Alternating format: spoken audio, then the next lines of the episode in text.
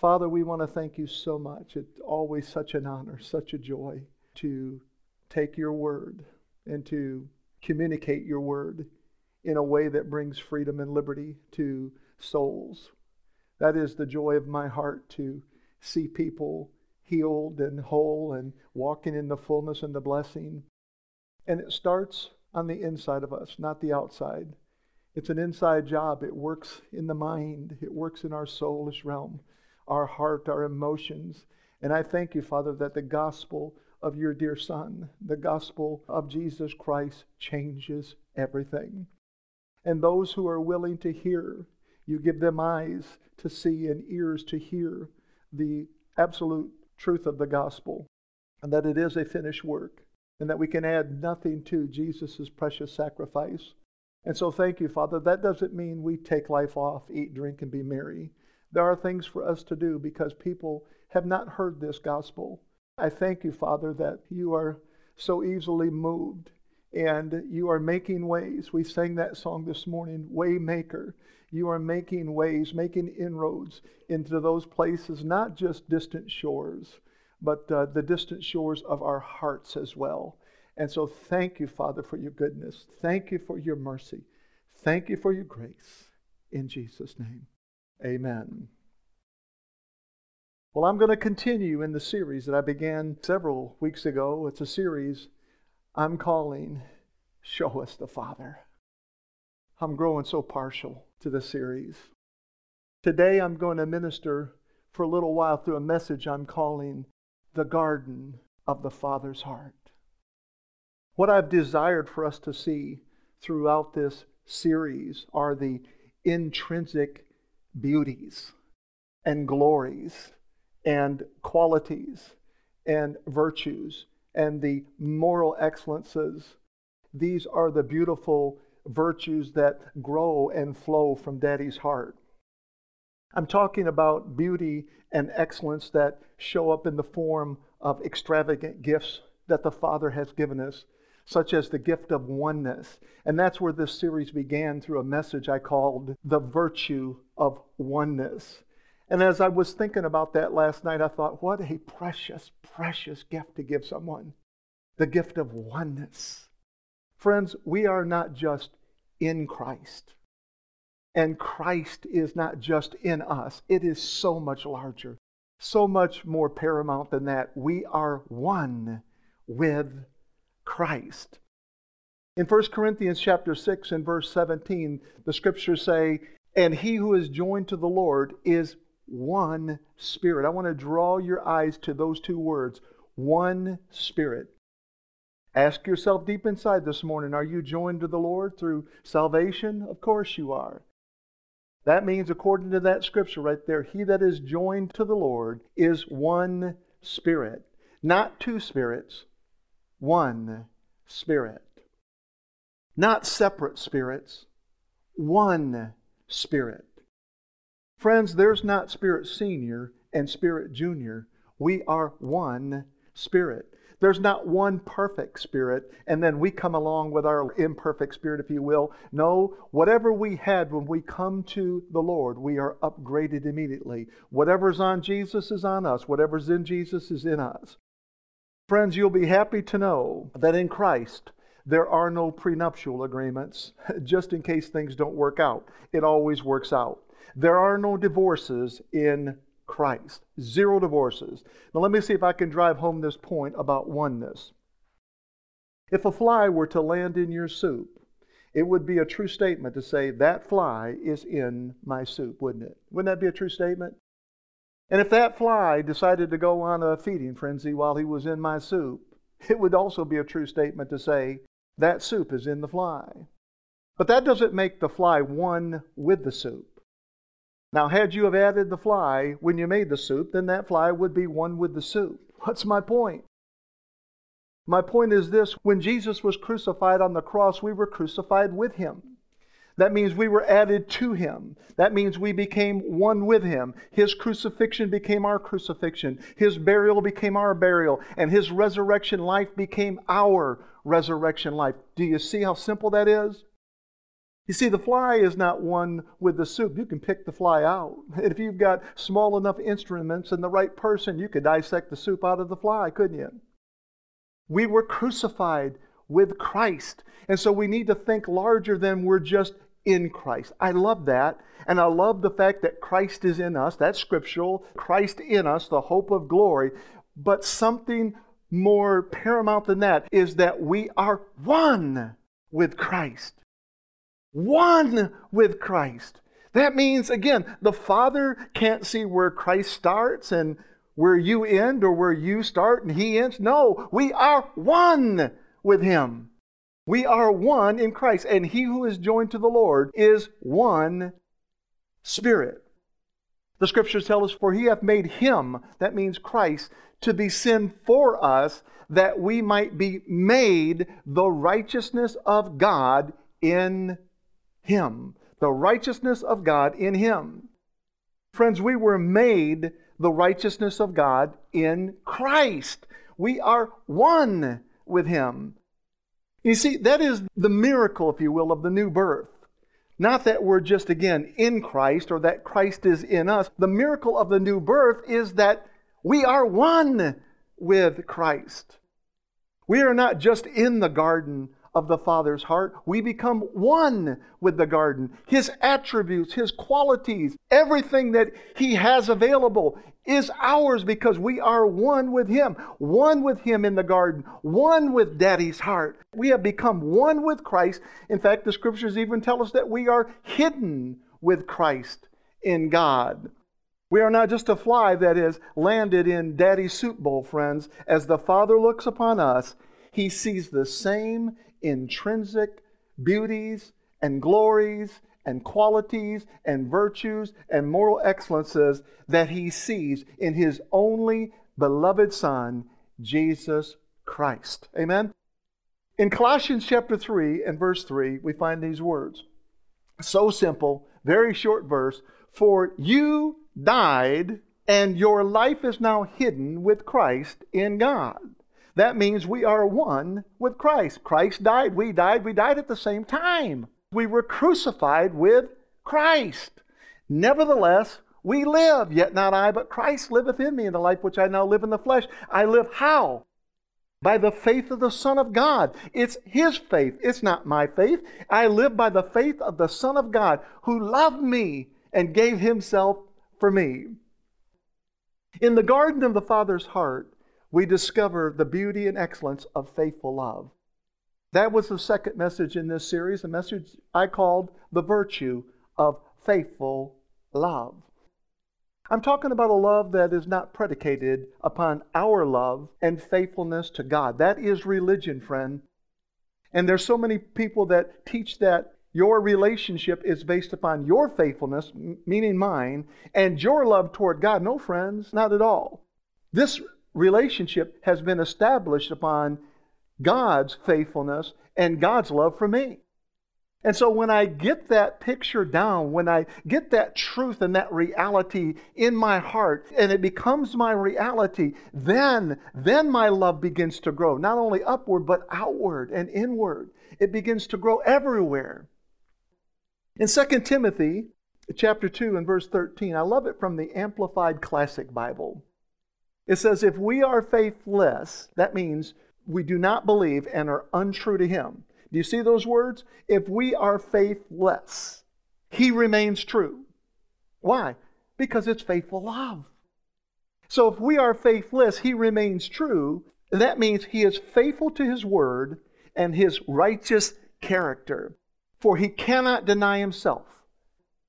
Whether we're faithful or not, God is faithful. I remember when Valerie and I first got married, I heard her heart said something, did something. I don't remember what it was. I got out of the habit of doing that, friends. And it made her cry. And I said, you know, I, I, felt so bad about it. I came over, got on my knees in front of her, and put my arms around her and said, I'm so sorry, honey, that I hurt your heart. This is what love relationship looks like. It's not about always asking God forgiveness. It's about going to Him and just saying, Daddy, I'm, I'm sorry.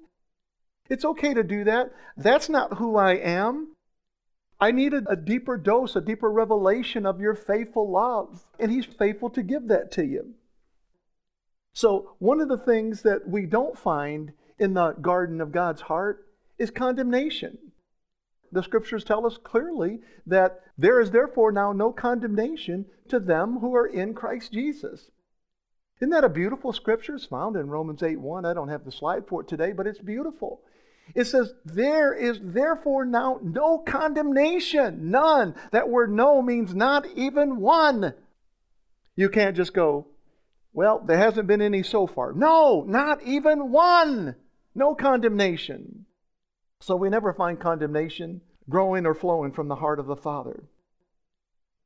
In the garden of the Father's heart, you know who we meet there? We meet the sweet Holy Spirit, the one who plants the well deep within our inner being and continuously refreshes us with living water. That was the third message in the series, a message that I called the virtue of the inner well. The one who the Father has given us. For what reason? Scriptures say to be our helper and our comforter. And He does that. He's our helper. So often we think that we're the Holy Spirit's helper. No, He's our helper. He's our comforter, the one who is the deposit guaranteeing our inheritance. Do you remember that scripture? I'm going to put the Holy Spirit on the inside of you, and He is the deposit guaranteeing your inheritance. So, your good works, all the things you do throughout life, wonderful, awesome. Keep doing them, beautiful. Keep blessing people. Do whatever you can. But that's not your deposit. The Holy Spirit, who's given to you as a gift, He is the deposit, guaranteeing our inheritance. Beautiful. And the scriptures say that He's the one who abides in us forever. Jesus said that. He said, He will abide in you forever. We see that truth in John chapter 14 and verse 16. Jesus said, And I will pray the Father, or I will pray to the Father. I love this. And he shall give you another comforter. Well, what do you mean another one? Jesus is basically saying, I was the first one. He's going to give you another one because I've got to go back to be with my daddy. But if I leave, he's going to come. But he's not coming until I leave. He said, I'm going to give you another comforter. And look at these words, friends, lock these in the storehouse of your heart. And it says, that he may abide with you. How long? Come on, talk to me, folks. 10 years? 20 years? Forever. What does forever mean? Forever. Come on. I mean, you can't mistake what that word means. It means without end. John 14, 16. And I will pray to the Father, and he shall give you another comforter that he may abide with you forever. In the garden of the Father's heart, we discover fields of grace and magnified mercy. In the book of Genesis, chapter 19 and verse 19, we find these words Behold, now thy servant hath found grace in thy sight, and thou hast magnified thy mercy, which thou hast showed unto me in saving my life. That's where the inspiration for the fourth message in this series came from, the message I ministered last, which was called The Virtue of Magnified Mercy. Would you like to know who said those words? Surely that must be the patriarch Abraham. To say something like that, no, it wasn't Abraham. Well, it must have been Isaac. No, it wasn't Isaac. Must have been Jacob. No, it wasn't Jacob. We're in Genesis. Was it Joseph? No, Joseph hasn't come along yet. These words came from the tongue of Abraham's nephew, Lot. Can you believe that? The man who lived in the wicked cities of Sodom and Gomorrah, the man who offered his virgin daughters to a mob of vile sex thirsty men, the man who was so full of fear that he and his daughters lived in a cave for a time, the man who got drunk on wine and fathered the firstborn sons of his two daughters. You see, even in the midst of all these poor decisions, who would want to move into Sodom and Gomorrah? Lot did. Even in the midst of poor decisions and not fully trusting in God, Lot was considered righteous. You say, that's impossible, Mark. That is impossible. There is no way he could have been considered righteous. Let me ask you a question. If the Apostle Peter was standing right here, right now, if we could just bring him in, if he just kind of came down through a bank chute and stood right there out of heaven, and the Apostle Peter told you what I just told you, would you believe him? You better believe him because he's the one who told us that Lot was righteous. We see this truth in 2 Peter chapter 2, verses 6 through 8. And turning the cities of Sodom and Gomorrah into ashes, condemned them with an overthrow, having made them an example unto us that should live ungodly. Look what he says here. And delivered righteous Lot. Peter said this. Now, don't you think Peter, who's being moved by the Holy Spirit to pen these words, would have known if that fit in his book or not? Of course he would have. It says, And delivered righteous Lot, a man who was greatly distressed by the immoral conduct of lawless people. In other words, it bothered him to be around people that were so lawless and so ungodly. And Sodom and Gomorrah had their share of people like that. He says, continuing, For as long as that righteous man lived among them, day after day he was being tortured in his righteous soul by what he saw and heard in their lawless actions. You say, Pastor Mark, how could Lot be considered righteous? I don't get it. Because the garden of the Father's heart is faithful even when we are faithless. Remember, he is always faithful. This is Abraham's nephew, that great patriarch that God cuts covenant with. No man is considered righteous through his performance or his obedience to the law. Please underscore those words this morning. No man, not a single one, is considered righteous because of his own performance or even his own obedience to the law. That doesn't mean we perform poorly. That doesn't mean we disobey all the laws we can think of. No, it doesn't mean anything like that. But I'm telling you, in terms of righteousness, no man today is considered righteous based on his performance or based on his obedience to the laws. He has made the righteousness of God by grace through faith in the shed blood of Jesus Christ. Does that make sense? He's made righteous by grace through faith. Faith in what? Faith in the shed blood of Jesus Christ. The Father loves grace. The Father loves mercy. And the Father loves gardens. The Garden of Eden is where it began for humanity. And I want you to imagine with me for a moment what that first garden must have looked like. Can you imagine? What did it smell like? I mean, go ahead. Take all the liberties you want. Use your creative juices. Use your imaginations. What did that first garden look like? I mean, think about it. The greatest gardener of all time renovated a space that was once without form and void, a space where darkness was upon the face of the deep. And that great gardener, our Father, came along and he made flowers grow where they could have never grown. He made trees grow where they could have never grown without the light and without the Father's Word and without Him being that great gardener. I don't know if one day was a literal day. I think it probably was. But whether it was one day or a thousand years, it doesn't matter. There came a point in time when God had finished Adam's home. It was done.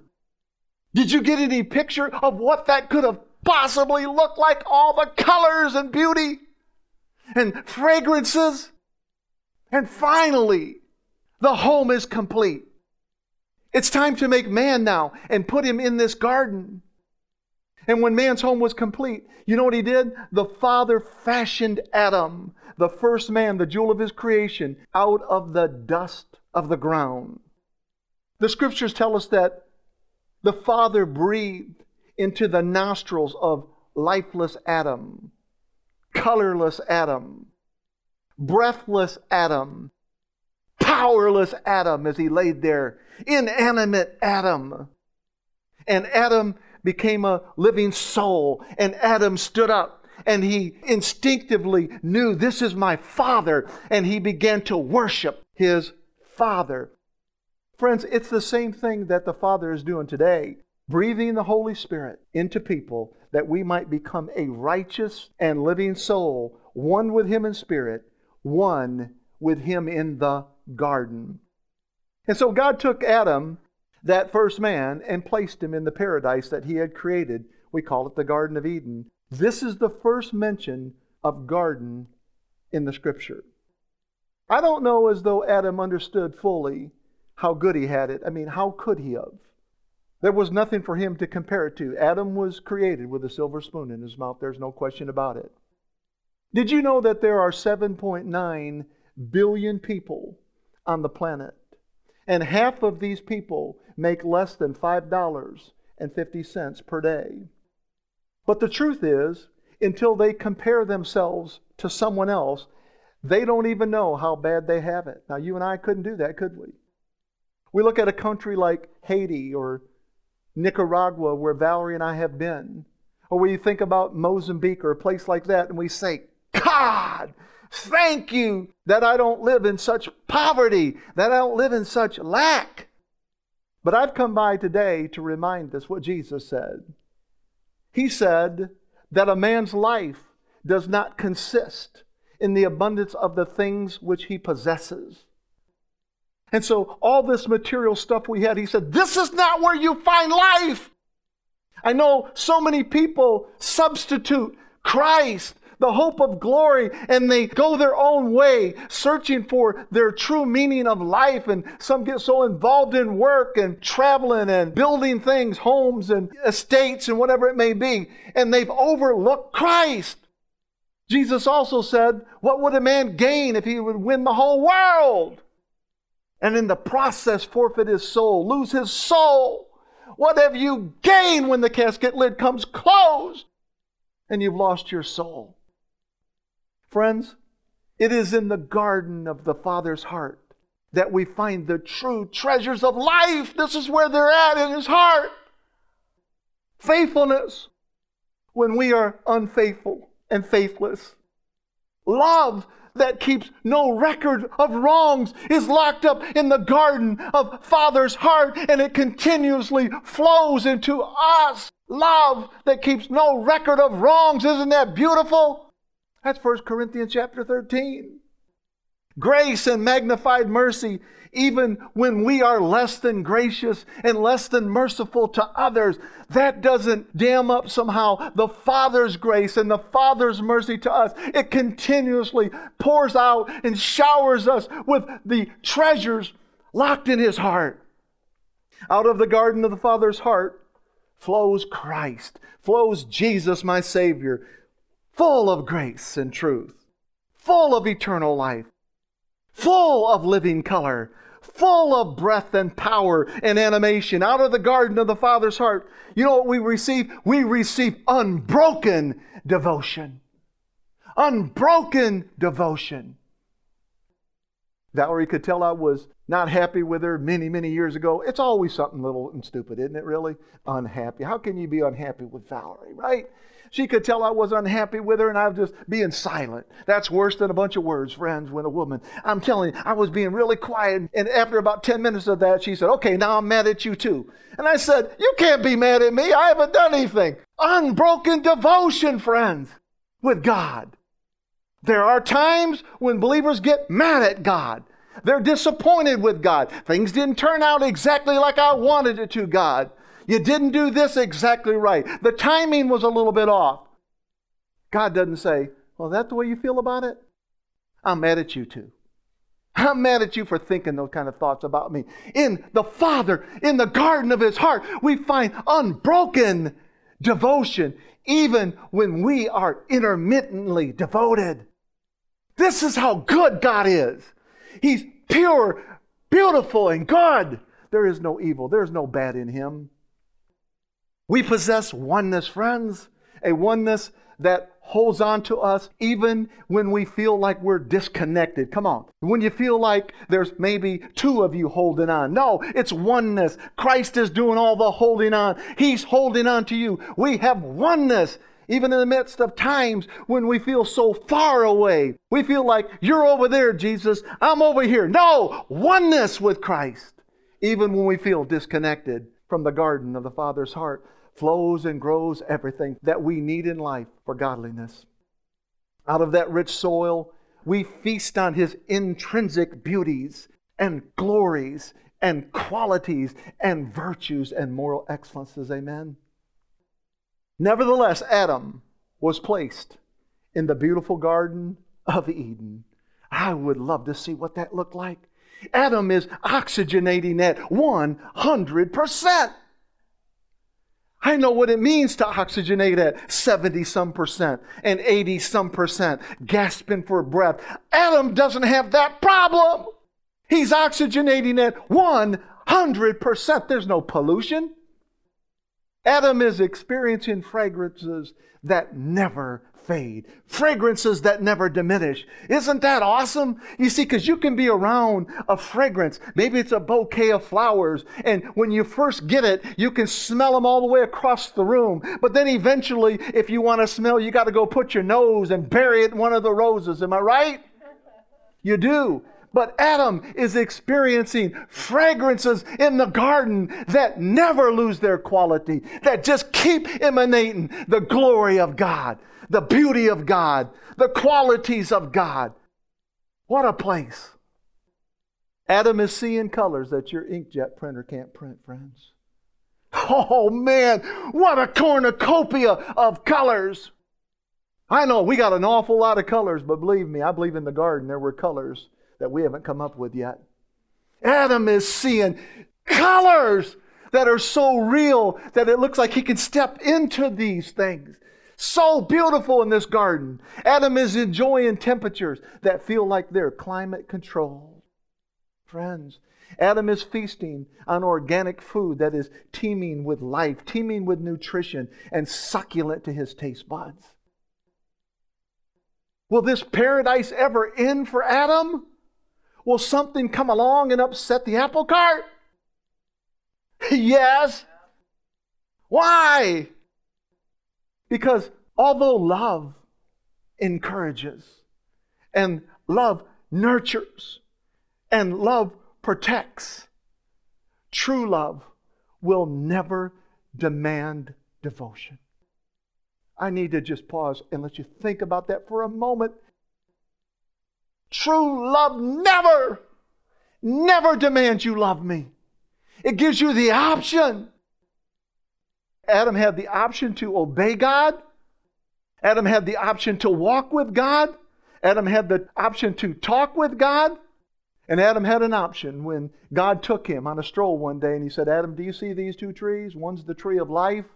And he said, That one right there, that's the tree of the knowledge of good and evil. And he said, Adam, that tree is off limits. He said, The day you eat of that tree, you shall surely die. You say, Pastor Mark, man, why did God do that? If He'd have just done it a better way, we wouldn't have all the chaos that's going on right now. Now, let me ask you a question. Don't you think if God had a better way to do it, He'd have done it? See, that's us. We don't have anything to really compare it to. So we reach out in there and think, this is the way I would do it. Well, your way would have been broken, friends. Your way wouldn't have worked. It had to be this way. Christ had to go to the cross to redeem man. There was no other way. God would have found a way, friends. If an angel could have went and been sacrificed on the cross, God would have given an angel. If God could have just hung Lucifer on a cross or an old tree or something like that and said, let's just get him out of the way, he would have done it, friends. But he couldn't have. It required the blood of his precious son to redeem man. Man was under the curse after Adam ate from that tree. In Genesis chapter 2, verses 15 through 17, we find these words The Lord God took the man and put him in the Garden of Eden to work it and take care of it. And the Lord God commanded the man, You are free to eat from the tree in the garden, but you must not eat from the tree of the knowledge of good and evil. For when you eat of it, you will certainly die. He didn't say for if you eat of it, he said when. God already knew. He already knew it was coming. God is not taken by surprises, friends. He knows. He can look down timelines. When I gave my heart to Jesus and when He gave His heart to me, he already looked down my timeline. He said, Mark, I see every mistake that you'll make, but love keeps no record of wrongs. I see every wrong headed thought you'll think, but love keeps no records of wrongs.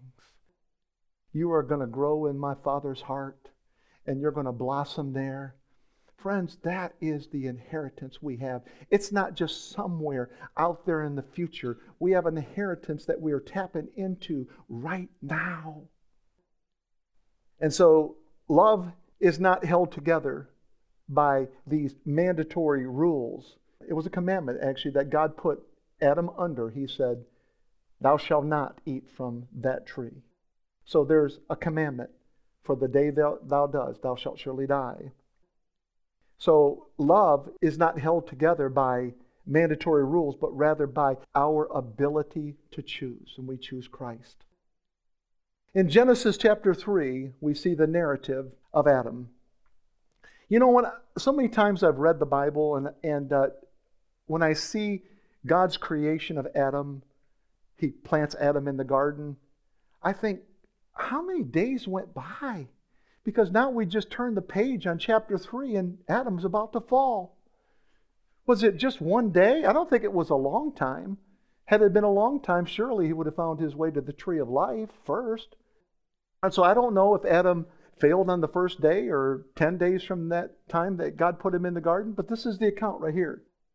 Now there's a serpent in the garden. How many of you know that? It says, Now the serpent was more crafty than any of the wild animals the Lord God had made. He said to the woman, did God really say, You must not eat from the tree in the garden? The woman said to the serpent, We may eat the fruit from the trees in the garden, but God did say, You must not eat fruit from the tree that is in the middle of the garden, and you must not touch it, or you will die. Of course, God didn't say that.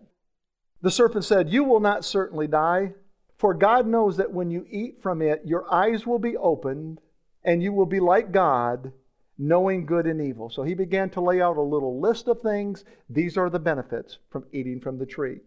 When the woman saw that the fruit of the tree was good for food and pleasing to the eye, and also desirable for gaining wisdom, she took some and ate it. She also gave some to her husband who was with her, and he ate it. Then the eyes of both of them were opened, and they realized they were naked. So they sewed fig leaves together and made coverings for themselves. Then the man and his wife heard the sound of the Lord God as he was walking in the garden in the cool of the day, and they hid from the Lord among the trees of the garden. But the Lord God called to the man. He said, Where are you? What an interesting thing to say. Where are you? Let me ask you a question. Do you think God has misplaced Adam? no. The scriptures say, Can any man hide so that I cannot see him, declares the Lord. No, God hasn't misplaced Adam. So why would you ask, Where are you? That would be like my wife sitting on the front row and me going, Hey, honey, where are you? She would know immediately that I'm talking about in the mind. I'm not talking about you physically. And this is where God is calling Adam perhaps into accountability. Where are you, Adam? That is an icebreaker to just say, We need to talk about this, Adam. We need to have a discussion. I'm aware of what you've done. So God says to him, Where are you? And Adam said, I heard you in the garden, and I was afraid. And this breaks my heart when I read this because we should never be afraid of the Father. We should never be afraid of the Holy Spirit. Never afraid of Jesus. Adam said, I'm afraid. I've never been afraid of you. I've always enjoyed our walks and our talks. I've always enjoyed your presence. But suddenly, I'm afraid because I was naked. I was exposed, in other words. So I hid.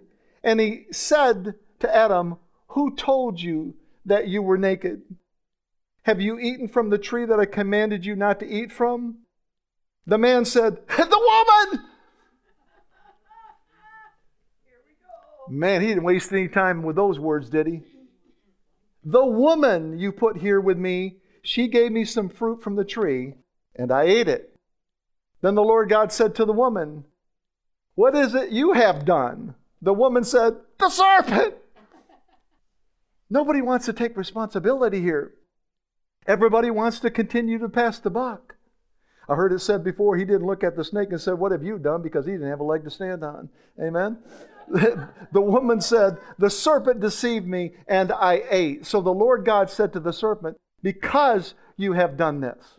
Not what have you done, but because you're the one behind all of this. Because you have done this, cursed are you above all livestock and all wild animals. You will crawl on your belly and you will eat dust all the days of your life. And I will put enmity between you and the woman, and between your offspring and hers. He will crush your head, prophesying about Jesus Christ who would come and crush his head on Mount Calvary. He will crush your head, and you will strike his heel. To the woman, he said, I will make your pains in childbearing very severe. With painful labor, you will give birth to your children. In other words, what he's saying, I'm just going to remove what would have always been there had I not just had my hand upon you in a perfect garden in a perfect world. Your desire will be for your husband, and he will rule over you. To Adam, he said, Because you listened to your wife and ate fruit from the tree about which I commanded you, you must not eat from it. Cursed is the ground because of you. Through painful toil, you will eat food from it all the days of your life. It will produce thorns and thistles for you, and you will eat the plants of the field. By the sweat of your brow, you will eat your food until you return to the ground. In other words, he's saying, Adam, you just injected death into humanity. Until you return to the ground, since from it you were taken, for dust you are, and to the dust you will return. Adam named his wife Eve because she would become the mother of all living. The Lord God made garments of skin for Adam and his wife and clothed them. Now, let me ask you something. Does this really sound like an angry father? It doesn't really to me. It sounds like a considerate father, a father that's going to take time to make clothes. He wasn't like Genie in the bottle and just twinkled his nose and had him float across the garden. No, he took time to make clothes, make skins, make garments for Adam. That means an animal had to lose its life, friends. It means there had to be a sacrifice. You see how it says there? Garments of skin. This is not cotton. This is not rayon. This is not polyester. An animal had to lose its life. So it's not an angry father. It's a father that's considerate. It's a father that's loving. It's a father that's protecting Adam and Eve. Continuing in the scriptures, that narrative, it says, And the Lord God said, The man has now become like one of us, knowing good and evil. He must not be allowed to reach out his hand and take also from the tree of life and live forever. I don't know as I can give you any new revelation here. I think it speaks for itself.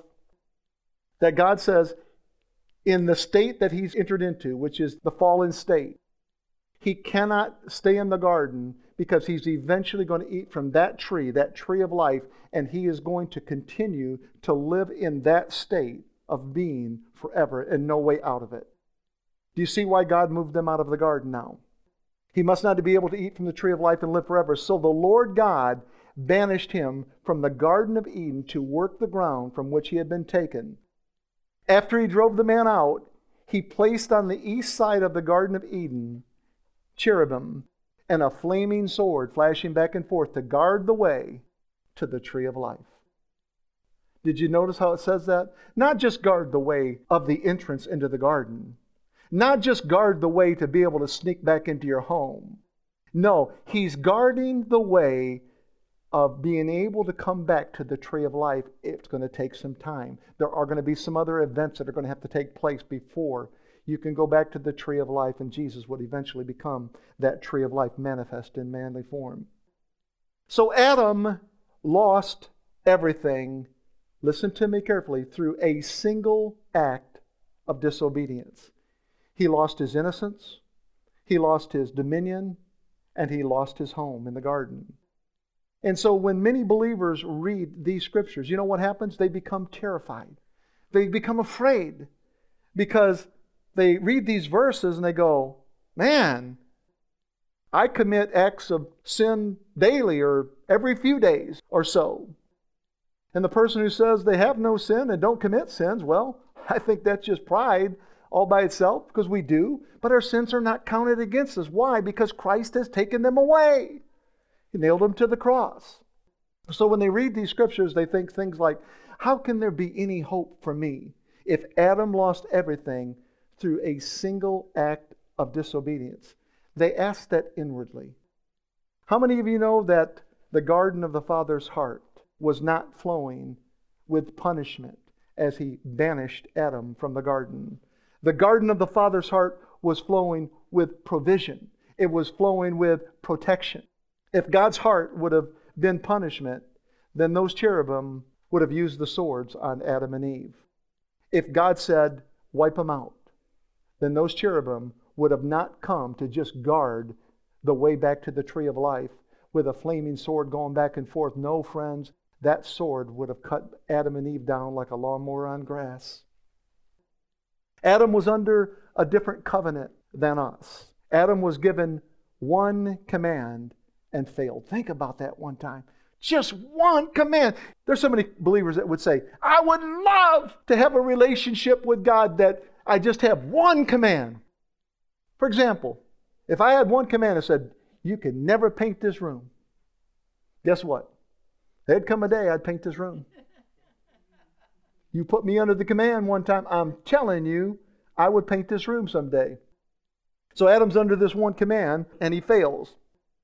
Moses would come along many, many hundreds and thousands of years later, and he would be given 613 laws. And guess what? Everyone failed. Do you see how it went from 1 to 613? But friends, we don't have 613 laws to live by. In fact, we don't even have that one law like Adam did. You know what we have? We have oneness with Christ. That's what we live by. We live by the faith of the Son of God who loved us and gave himself for us. Oneness with Christ. And as I was thinking about this story, I thought, I'm going to have to check this just to make sure. And I did. I went into my Bible and I began to look and I thought, I find it odd that Matthew and Mark and Luke and John, as you read their books, they never mention Adam's failure. Out of all those chapters, all those words, they never talk about Adam's failure. But the Apostle Paul would come along and talk about it.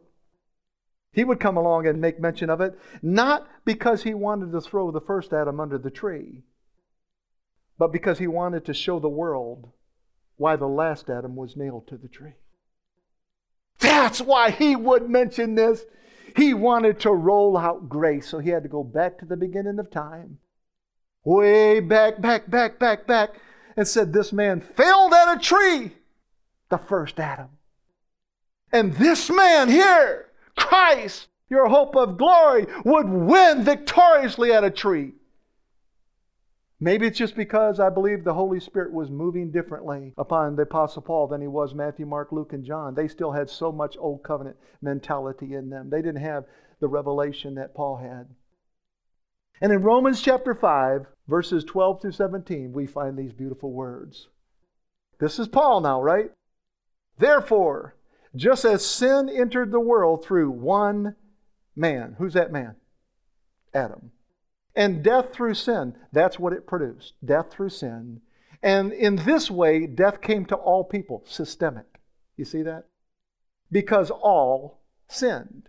To be sure, sin was in the world before the law was given. In other words, Adam was not under the Mosaic law. But that doesn't mean sin wasn't in the world. He said, to be sure, Sin was in the world before the law was given. I treasure these next words. But sin is not charged against anyone's account where there is no law. Isn't that powerful? Sin is not charged against anyone's account where there is no law. So park a ribbon in your mind just for a second. Sin is not charged against anyone's account where there is no law. Look at the next verse, Romans chapter 6, verse 14.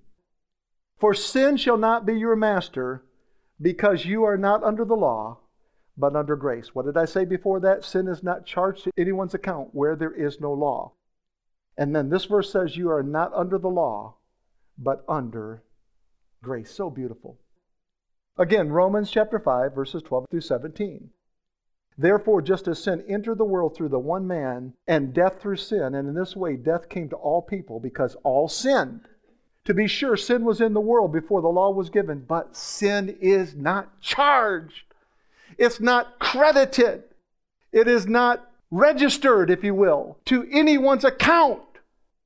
If it were possible to pull a sin account on me right now, it would be totally blank.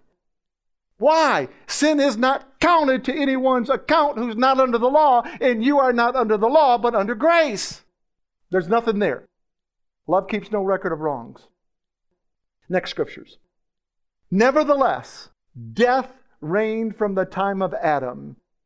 You know what he did? He just revealed who that one man was that he opened verse 15 with when he said, Death reigned through the one man. Now he tells you who that one man is. He said, It's Adam. Nevertheless, death reigned from the time of Adam to the time of Moses. The one command, the 613 commands. Death reigned from the time of Adam to the time of Moses, even over those who did not sin by breaking a command, as did Adam, who is the pattern of the one to come. Next scriptures. I love this. But the gift is not like the trespass. It doesn't work exactly the same way, friends. For if the many died by the trespass of the one man, that's Adam, how much more did God's grace and the gift that came by the grace of the one man, Jesus Christ, the last Adam, overflow to the many? Nor can the gift of God be compared with the result of one man's sin. The judgment followed one sin and brought condemnation, but the gift followed many trespasses and brought justification. Next scriptures. For if by the trespass of the one man death reigned through that one man, that's Adam, how much more will those who receive God's abundant provision of grace and the gift of righteousness reign in life through the one man, Jesus Christ? Provision of grace and the gift of righteousness, friends. This is our inheritance, and it's already been deposited on the inside of us. Can I just be candid with you for just a second? Can I just be honest with you for a second? I don't love another human being on the planet enough to sacrifice my wife for them. I love a lot of people. But I do love people enough to sacrifice my life for them. Men, if you'll be honest with me, you'll say the same thing. If I had to make a decision between my wife and someone else, I'd just say, let's pray. let's pray. Do you know Jesus? Because you're about to meet him. I hate to be callous like that.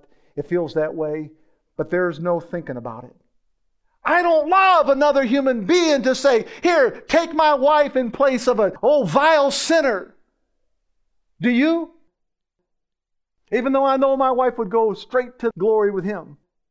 But I've thought about it over the years and I thought, God, if I knew for a fact that that man who's an unbeliever had no other way to heaven but then for me to grab a knife and stab it in my beating and bleeding heart, I said I would do that and I would count it an honor to do that for you and do that for him. Do you understand sacrifice? Do you understand what it means to give your life for someone? Love has to be involved, friends. Honor has to be involved. Commitment has to be involved. Faithfulness has to be involved. That's a bold statement, isn't it? It's a God statement, it's a cross statement.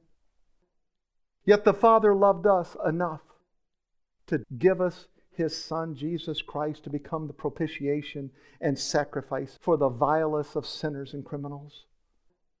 Can you comprehend such love? Can you fathom such grace and magnified mercy?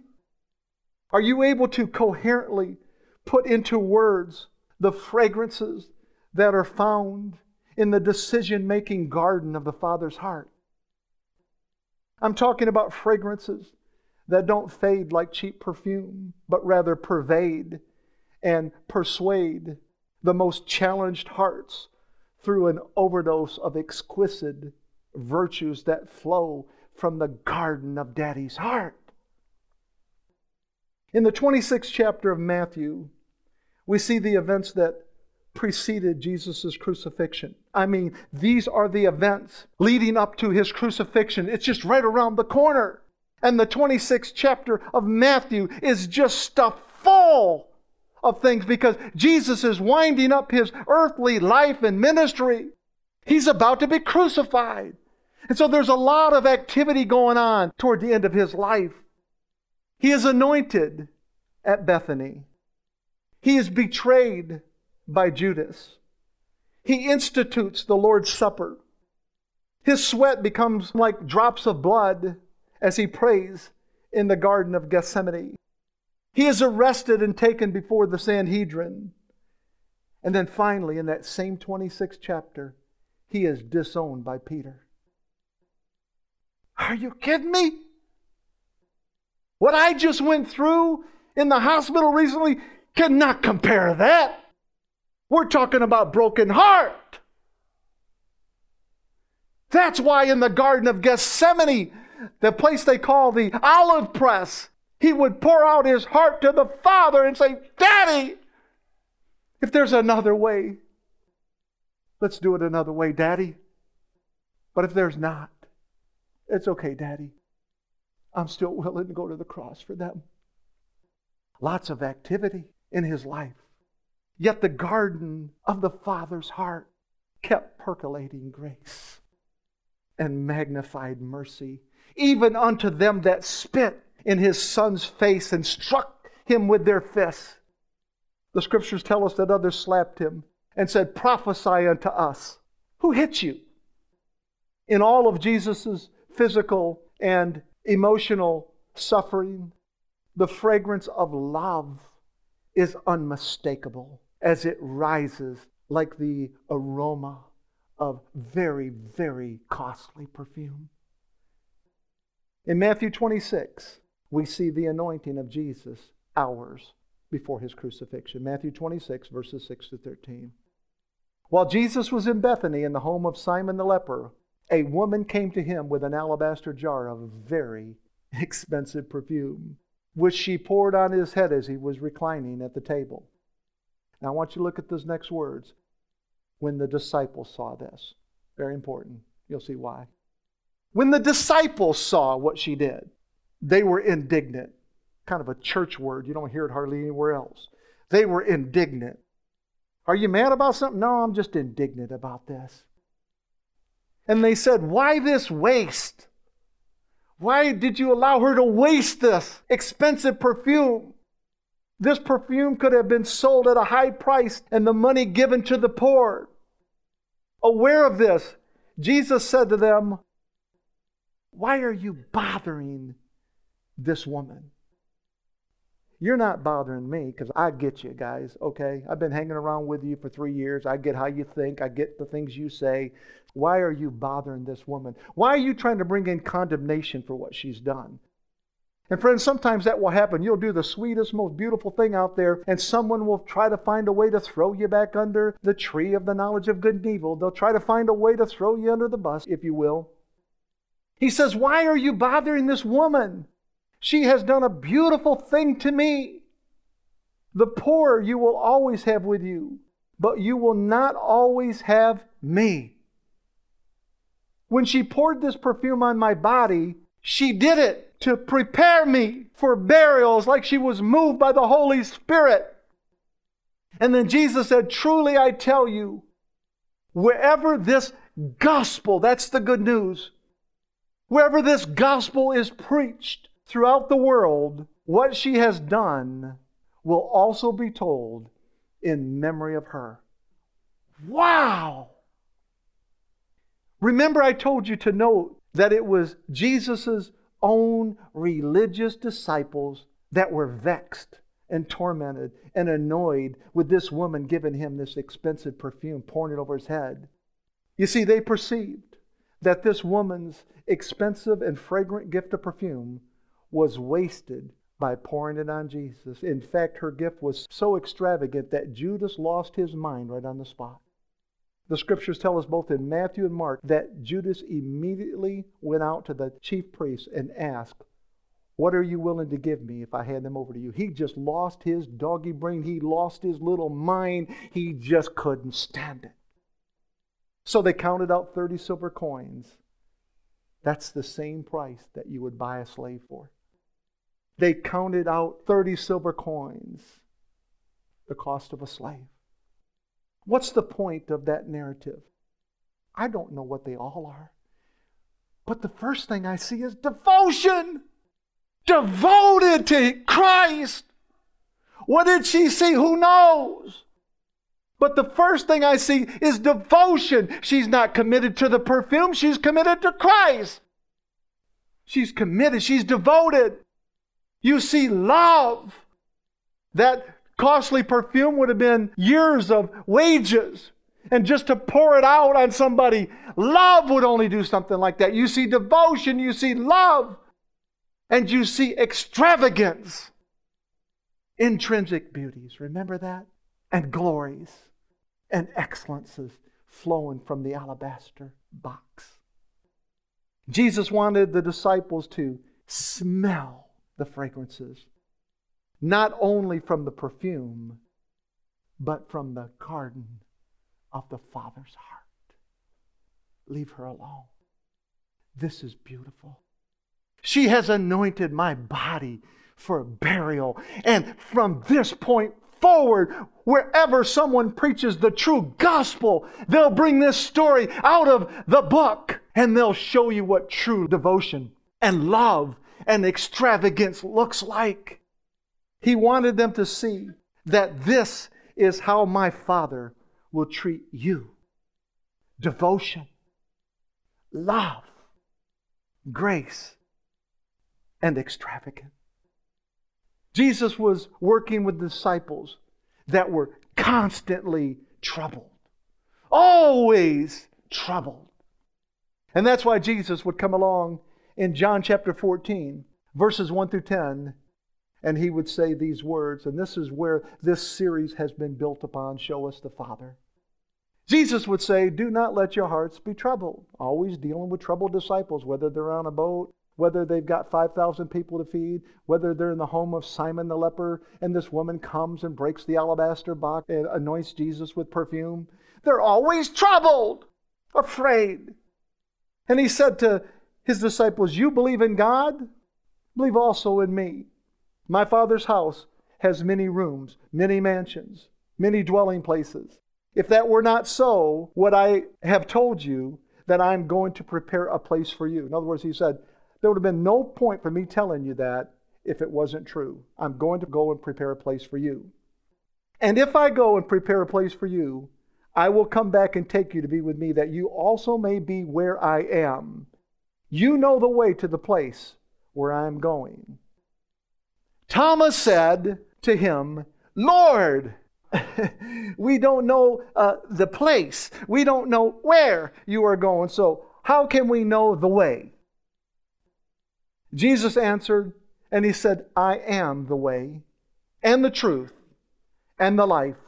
No man cometh unto the Father except through me.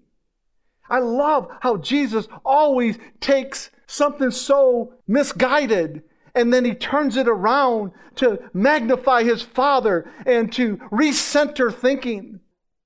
He said, I am the way, the truth, and the life. No one comes to the Father except through me. If you really know me, you will know my Father as well. From now on, you do know him and have seen him. Philip said, Lord, show us the Father, and that will be enough for us. Jesus answered, Don't you know me, Philip?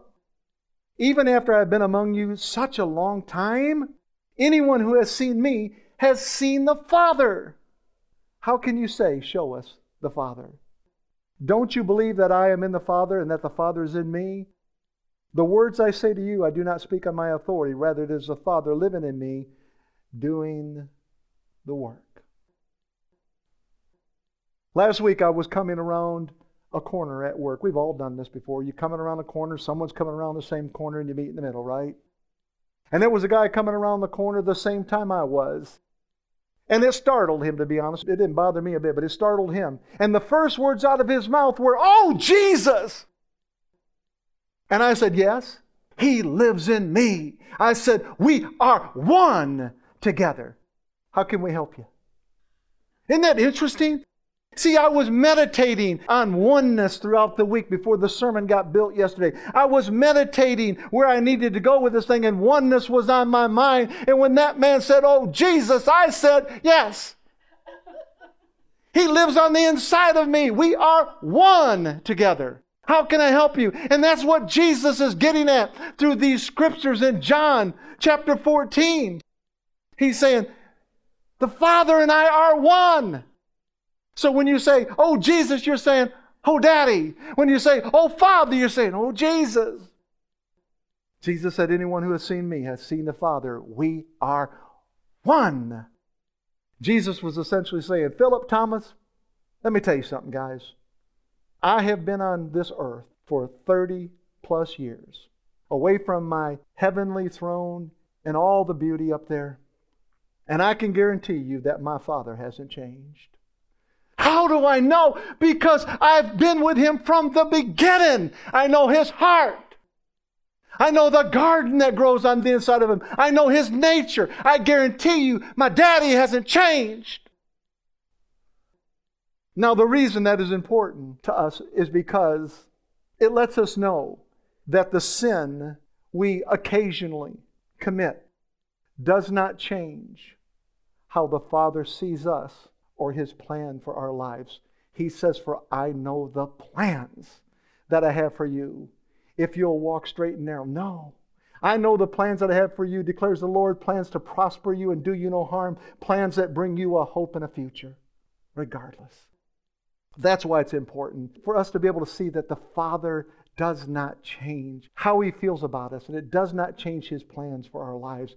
We are always, every moment, every beat of the clock, we are always the righteousness of God in Christ. Why? Because we are one with Him. I hope I come across as a broken record, friends. We are one with Him. So the next time someone says, Oh, Jesus, you can say, Yes, how can I help you? That might just open up a wonderful conversation, friends. It just might. In Romans chapter 5, verses 18 and 19, the Apostle Paul continues to talk. Remember how he brought in verse 15 that first Adam, showed us that last Adam, and he says, This is the benefit. He says, Consequently, just as one trespass resulted in condemnation for all people, so also one righteous act resulted in justification and life for all people. Do you see that? Isn't that awesome? There was no way for Adam to get that sin out of his life. There was no way for him to undo what he did. And when we come to Christ, there's no way to get Christ out of our lives. There's no way to undo what he has done inside of us. It's so beautiful. For just as through the disobedience of the one man the many were made sinners, look at these words, so also through the obedience of the one man the many will be made righteous.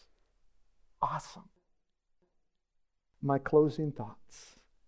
In the book of Solomon, we discover a relationship, I believe, that was made in heaven between Solomon and his beloved.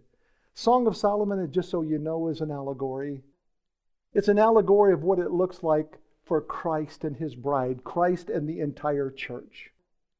And it's a, such a beautiful story.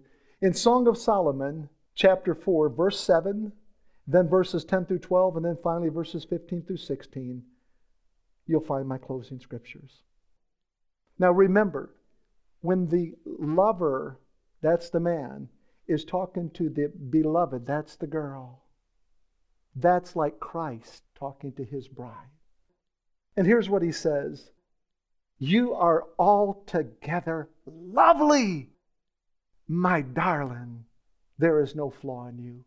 How delightful is your love, my sister, my bride, the bride of Christ. Do you see this? How much more pleasing is your love than wine, and the fragrance of your perfume more than any spice. He says, Your lips drop sweetness as the honeycomb, my bride. Milk and honey are under your tongue. The fragrance of your garments is like the fragrance of Lebanon. Look what he says. You are a garden locked up. My sister, my bride, you are a spring enclosed. and a sealed fountain. Do you see how he's speaking of a finished work? He says, You're locked up, you're enclosed, you're sealed. I got you, baby. It's all about me. I got you. You are a garden fountain. Isn't that just wonderful imagery? You are a garden fountain. I love fountains. I love to watch them, especially if they got colors lighting them up and they can be just so beautiful. He says, You are a garden fountain, a well of flowing water streaming down from Lebanon. Awake, north wind, and come, south wind. Blow on my garden that its fragrance may spread everywhere. Oh. And those words just began to tickle my heart when I heard that last night. Blow on my garden that its fragrance may spread everywhere. Friends, that's what Jesus was getting at when he was anointed with oil by the woman in Bethany. He was saying her love and devotion and extravagance will blow across my garden, that its fragrance may spread everywhere. And that's what we do through this ministry here. That's what we do through the ministry of the gospel of grace. We are blowing across the garden of the Father's heart that the fragrance of Daddy's love might spread everywhere. That all would come to know that He has made us not only the righteousness of God in Christ, not only the holiness of God in Christ, not only the wisdom of God in Christ, not only the sanctification and redemption in Christ, but that He has made us altogether lovely. He has made us altogether flawless. That we all would see that we are His garden locked up, a spring enclosed, a sealed fountain. Now, I want you to see verse 16. This is how she responds to him. She says, Let my lover come into his garden and taste its choice fruit. Friends, this is an invitation for all, for all to come to his garden. In the garden, guess what? We eat from the tree of life and we live forever. That tree of life is Christ, and He's in the same place as He was when God made Adam. Jesus is in the center of the garden. He is our tree of life. Friends, the wonderful truths that reach out to us from the message today are these. We are so much more than a fly in daddy's soup. We are the righteousness of God in Christ. We are hidden with Christ in God. We are one with God through Christ. How did we come righteous, you ask? Well, it wasn't through our own means. You and I were like Adam lifeless, colorless, breathless, powerless, inanimate, and unable to help ourselves. Friends, believers are made the righteousness of God in Christ by trusting in Jesus' finished work and by his one, one act of righteousness. The scriptures tell us in Romans 5 through his one act of righteousness, do you know what he did? He released something. It's not just perfume, but it smells like it. It's called justification that brings life. The scriptures say, for all men, the justification that comes by grace through faith, by trusting in Christ as your Savior. We are not two spirits, but one. There are no prenuptial agreements or divorces in Christ. We were married with Christ in the garden. Once we are planted in the garden of the Father's heart, we remain. There's no way for us to be removed, expunged, wiped out, removed, deleted from that garden. He is the vine and we are the branches. He is the gardener who takes care of his tender shoots. In his garden, there is no contamination and there is no condemnation. In the garden of the Father's heart, we find the true treasures of life. In the garden of the Father's heart, we find the fields of oneness and faithful love. We discover an inner well of living water, flowing water, a well, a, a deep, deep well. In the garden of the Father's heart, we find grace and magnified mercy. In the garden of the Father's heart, we hear him whisper, You are all together lovely. My darling, there is no flaw in you. How much more pleasing is your love than wine, and the fragrance of your perfume more than any spice? You are a garden locked up, my sister, my bride.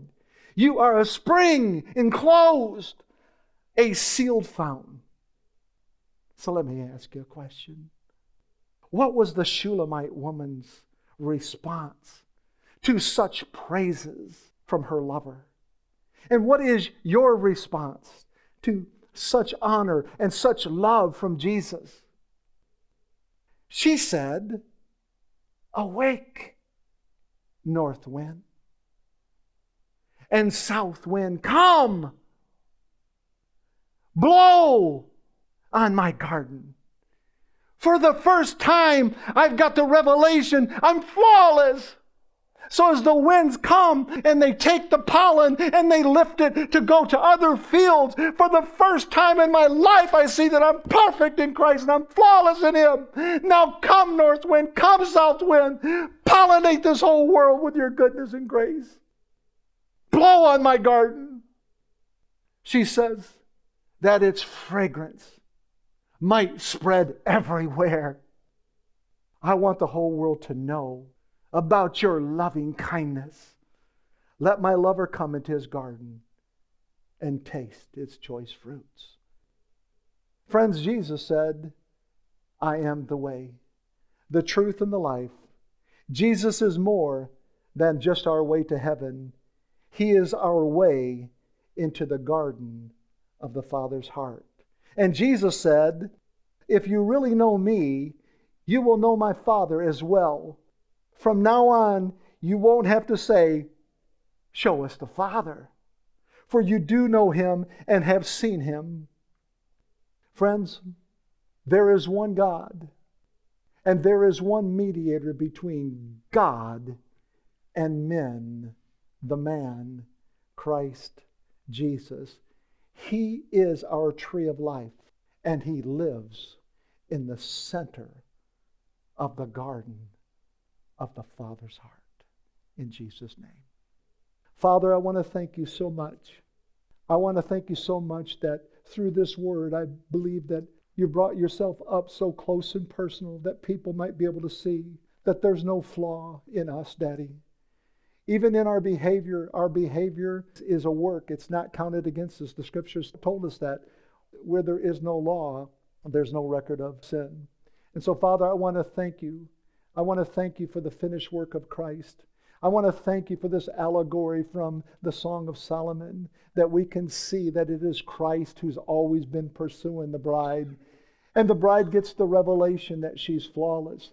The bride gets the revelation that you will come and blow across her garden because she's perfect, that she hasn't done anything to win your love. I thank you, Father. I thank you, Father, that she can have such hope that the whole world will hear this message, the message of your amazing virtues, the message, Daddy, of your qualities, the message of your intrinsic beauties and moral excellences, and all of them flow and grow in the garden of the Father's heart. In Jesus' name. Amen.